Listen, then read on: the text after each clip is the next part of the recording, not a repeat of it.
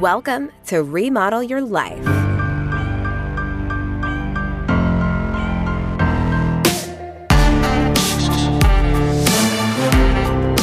We are shining the light on women thriving in the trades and remodeling their life into something better. Join a female carpenter as she interviews women around the country about the incredible variety of careers and financial opportunities for women in construction and the skilled trades. And now, your host, Camille Finan.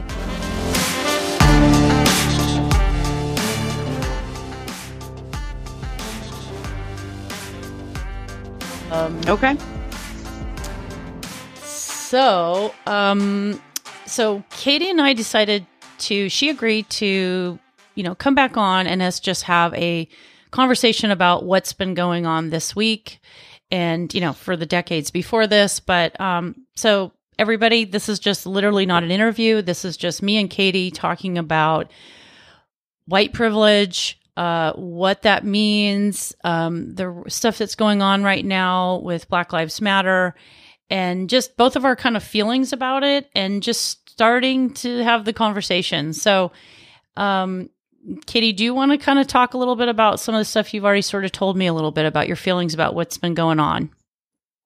Sure. Um, well, I know that a lot of people are really confused, and this is uh, a, a weird time of unrest, especially while the pandemic's going on. Um, so a lot of people are more scared than they would have been, and maybe they're paying more attention than they would have been before, and that hopefully will be a good thing. Um, but you know, prior to recording, we were just talking like I'm not afraid to say that Black Lives Matter, and that I support this movement, and I hope that some, you know, criminal justice and police reform can come out of this because this isn't just coming out because of George Floyd. This has been happening forever. Um, and it just so happens that we have iPhones where we can record it now.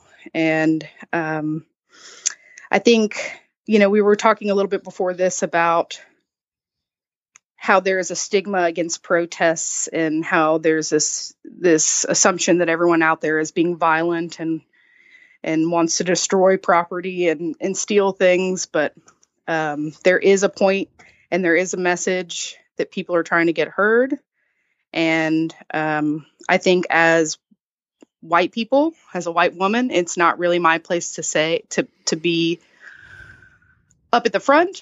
But I am trying to be somebody that is not afraid to say that yes, Black Lives Matter, and that I'm willing to listen and work with activists and and see how we can help. And I think that's where it starts is people recognizing the right privilege and recognizing that there is systemic racism and being willing to try to do something about it. Mm-hmm. You were telling me that you've been to some, um, you know, I'll kind of share my feelings on it, but I know that you had already told me that you've been to some protests, which, you know, I never mm-hmm. even considered doing because I just, for one, I thought, I don't know, I just didn't think that's what I was supposed to be doing. But yeah. so that's kind of surprising to me. Um, I, it shouldn't be surprising to me, but kind of tell me, and obviously you're in the South, I'm in California um, what what's it like in the South? Like, what was it like going to those protests, and when did you do that? And what what was kind of what was the scenario with those?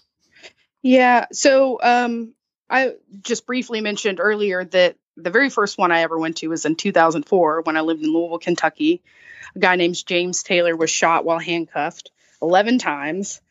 And I, I went to uh, the two year anniversary of his killing. There was a small peaceful protest. It was just a walk through town and it was not well received. And we were met with police and that was that and it ended. Um, but the ones that have been happening here, I wanted to be a part of A, because I support the cause, and B, I think it's really important to witness these things and not just be seeing whatever the media is reporting or whatever your friend or neighbor is telling you is happening because there's a lot more to what's happening. You know, I'm going down to these protests and they're peaceful. These are families. There's people with children. There's people in wheelchairs. You know, there's old, young, and people want to demonstrate and they want to talk and they want to grieve and they want to be present in this moment. And they're being met with a lot of uh, hostility you know the the national guards rolled up tanks have rolled up police and riot gear rolled up you know my friend was shot with a rubber bullet these are these are um, really really interesting and kind of scary times but i think some of my friends and i realized that we are at less risk because we're white and so we're mm-hmm. trying to mm-hmm. go and be present we're trying to bring medical supplies and water and masks because the pandemic is still happening and we need to all try to be as safe as possible and so we're trying to just show up and be present and listen and be helpful and also help bail people out when they get arrested because not everyone that's getting arrested is out there being violent and causing problems. They're breaking a curfew, but why was a curfew set? You know, we've had some curfew set at 6 p.m. and that that is a little bit that's been a direct action of trying to shut down any sort of demonstration. Mm-hmm. So anyone that's out past 6 p.m. can get arrested whether you're there peacefully or not. So it's been interesting. Um, I know a lot of people have a lot of opinions about this, um, and there's a lot of people that really love law enforcement and they don't want to think ill of them at all. Mm-hmm. And um, I get that, but at the same time, we have an issue. Um, there are people dying at the hands of police, and statistically, more Black people than white people, and that's something that we really need to to address. And white people need to come to terms with their white privilege. I wouldn't. I probably wouldn't have the job that I have if I weren't white.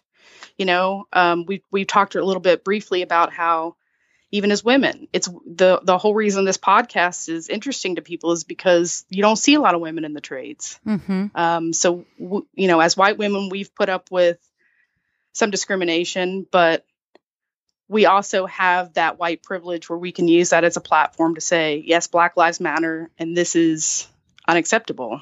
Yeah. And you know these these these protests have a lot in different city I, I can't say what's happening in every city i have friends that are in other cities that are very quiet reserved uh, shy people and they're mm-hmm. even being met with being instigated by police being pepper sprayed while they're just there quietly so it's it's been interesting to hear what's happening everywhere else um, and the response has been basically to shut it down and like i said earlier i just feel like we are demanding peace from a community that um, has never got to experience peace in this nation's history. Mm-hmm. So yeah, my my experience has been I mean, thanks for sharing all that. These are hard things to talk about.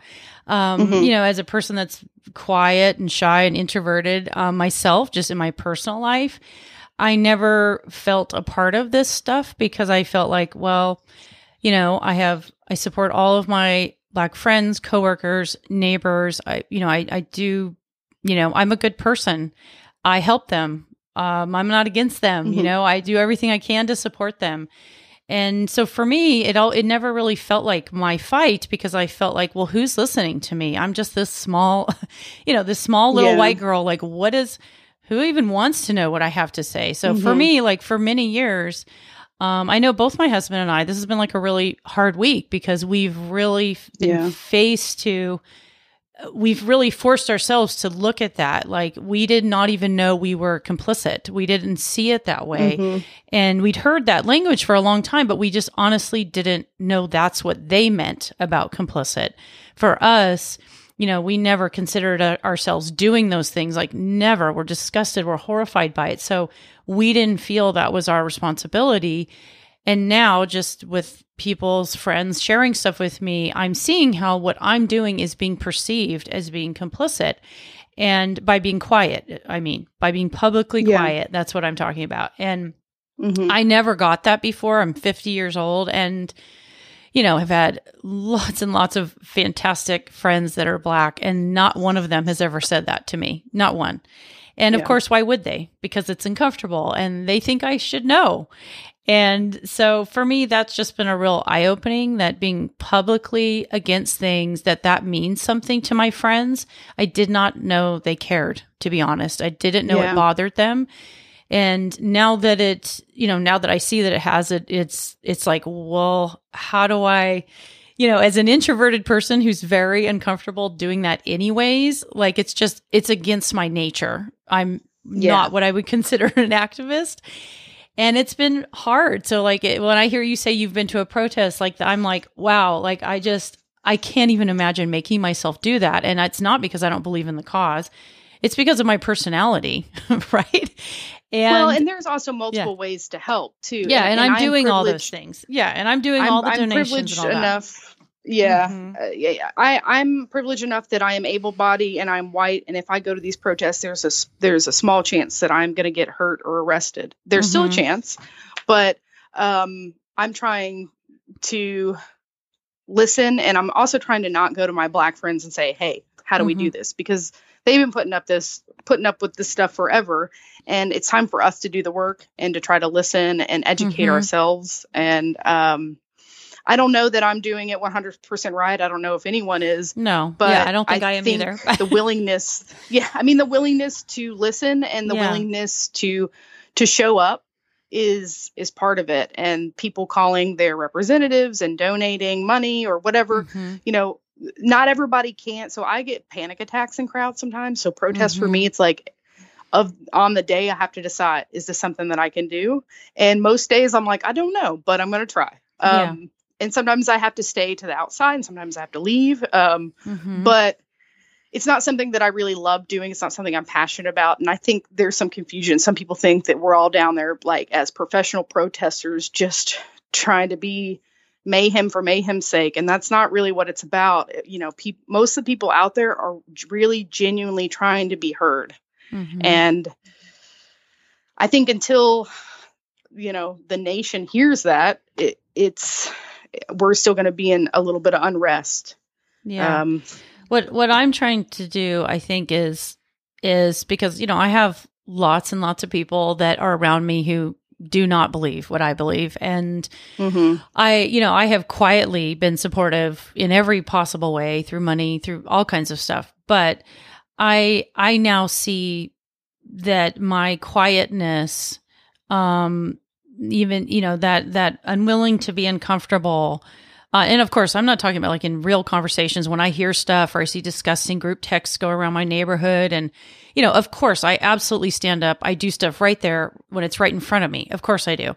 But what I'm, mm-hmm. but what I didn't realize was that how hurtful it was to my, uh, you know, black friends who did not see me publicly, um, sharing how much their lives meant to me. Like I did not get that connection and I'm like embarrassed to say that, but that's a reality. I to me it was a hashtag that was just some big movement that didn't affect me, right? That like I wasn't mm-hmm. a part of and why would they care what I said about it, right? That's literally how I took it. And now, um, you know, because of this show and because of my transition of retire, you know, shutting down the shop and retiring and, you know, I transferred all my things that I used to do offline to online courses. And a lot of these women, um, a lot of these online business women, you know, um, are black and they're my friends now. And they, and, but they're my online friends, right? And mm-hmm. I thought I was supporting them, but I, but really when they said to me, but you're being quiet, like you're not actually yeah. saying what you feel. We know you support us. We know you care about us but this hurts our feelings and here's why. Like i just didn't i did not understand that that's what i was doing to them. And mm-hmm. so it's been uncomfortable and hard to like figure out like what's the right thing to do. And so for me like i'm just trying to share a little bit of these this uncomfortableness in the hopes that someone that's else that's listening you know some other white woman who's uh, listening and has a business or something and now I understand like if you're quiet and you don't actually say something in front of your little family or your groups, then no one else will step up, right? And it's that yeah. sort of little systemic people, under the radar stuff that I'm kind yeah. of thinking like I can help fight that. Like I can do more than what I'm doing by making the people around me just a little bit uncomfortable enough to just listen a little, right? Yeah, and, the, and that could change their thinking because people do listen just a to, little, to which is bigger than the people they respect. Yeah, which is which is a different issue from like like I get why a lot of my white friends don't feel involved because it feels like this huge movement that is not like you know it's like i'm it's probably not, not them or whatever. yeah it's like it's not like i didn't connect it personally and now i connect it personally because i've seen the personal videos of some of these women that are you know my black friends that are these online you know business owners who are incredible they're super smart and talented and they are share you know when they're sharing stories about how you know in 2020, you know, this uh, one of my friends and is she shared the story about how her daughter, you know, her little three year old daughter um, is reading the book, you know, her little book, and she's like, "Yeah, that you know, that baby right there is bad." And she's like, "Why?" She's like, "Well, it's because it's brown. That brown is bad." Mm-hmm. And then looks at the mother who's brown, right? And she's just like, "Yeah, you're bad, mommy, because you're brown." And just like that, that is personal to me. And if my mm-hmm. friends now feel that I'm not that I they don't know I support the opposite of that, and that's hurting them, that now it's personal to me. Like now yeah. it's personal enough for me to say something publicly. So uh, I've always supported them, but they need to hear it in a different way for it to feel like it matters to them. And that's Absolutely. sort of been my journey and just, you know, just hearing again stories like you and I both feel the same. Like I can just drive to the grocery store and I never ever think about getting back safely. Doesn't even, you know, I'm worried yeah. about am I out of butter? Am I this? Am I whatever. And if I get stopped by a cop, like, you know, I'm just pissed because I didn't have my seatbelt on. right. Yeah. And I'm like, well, and you know, and he just lets me go and gives me a ticket. And I'm not worried about getting my head bashed in. Like, Exactly. Yeah. We experience a lot of privilege that we don't even realize. And I think that angers some people. They they don't like being told that they've been given a leg up because they want to believe that everything that they have they worked hard for and they might have. But you're right. When we go out and we get pulled over, it's a different story for us. When you go to the grocery, I bet there's not a cop on duty in the grocery store where there is in the poor neighborhood where I live, but there's not mm-hmm. in the mm-hmm. more wealthy neighborhood. And that is that is another thing that plays into it. And just the presence there, you know, and I have a lot of friends that love law enforcement and they don't get it. And I try to remind them that some of these people have never had a positive experience with police. They have only had negative experiences since they were children. Mm-hmm. And that is a hard thing to understand if you've never experienced it. But I think we have to listen and just like we need to believe women that are sexual assault mm-hmm. victims, we need to believe people of color and we need to help them and support them and protect them any way we can. And I, you're right, not none of us know how to do this 100%. Um, but I think the willingness to want to is the first step and and just trying to educate ourselves and and listen and just be supportive. Yeah. And just try to be um you know like my husband who's who's previous military and and his has an entire background in that like he you know we had just had a huge conversation about it and and secretly you know secretly, right, we are in the background completely supportive. We do all the stuff we're supposed to be doing quietly. Mm-hmm. Um, but for the first time in his, he's 55, the first time, you know, he did a post on Facebook publicly declaring and he would have never done that before, and he yeah. is going to get I, some I, I imagine serious mil- heat. Let me tell you, yeah. Oh, he's. Oh, yeah. Oh, we already know he's already gotten all the stuff, and so yeah, you know. But for me, that's like he's just popping his head up just a little spit, and I'm hoping that some other person will be a little bit brave and risk something and say, hey, you know what? I actually feel yes. that way. I've secretly felt like that the whole time, and I've been supportive in the background but now it's not okay for that and so yeah uh, and we uh, just need to be allies. And I think the more people that show up and say, I'm an ally, the easier this is going to get, and the more chance we have to get some sort of re- reform and just to yeah. kind of squash out just some of this everyday racism that people of color experience. Right. You know? Yeah. Well, I certainly appreciate you having this conversation, and um, yeah. it it just moves it forward just maybe a little bit, and hopefully someone just hears this with an open heart and just you know maybe Absolutely. has a hard conversation with someone in their life. I know um, it will be happening in my family, and uh, I you know I'm going to keep doing it, and um, I just think it's it's just super super important. important. So um, yeah, yeah. Absolutely. So just thanks for Thanks for being willing to chat. I really appreciate it. Yeah, you're welcome. Thank you too.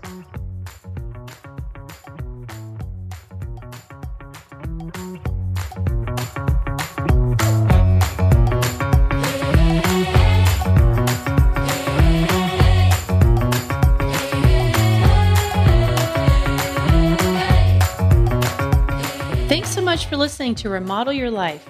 I sure have enjoyed being with you today and if you really like our show, we'd love it if you would subscribe through iTunes. You can always send us feedback through email at Camille at remodelyourlifepodcast.com. And I'll see you next week.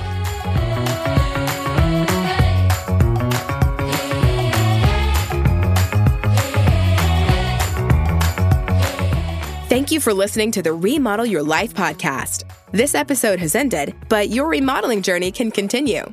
Head over to remodelyourlifepodcast.com to access all the resources, tools, and links mentioned in this episode. Until next time, get your hands dirty and create the life you want from the foundation up.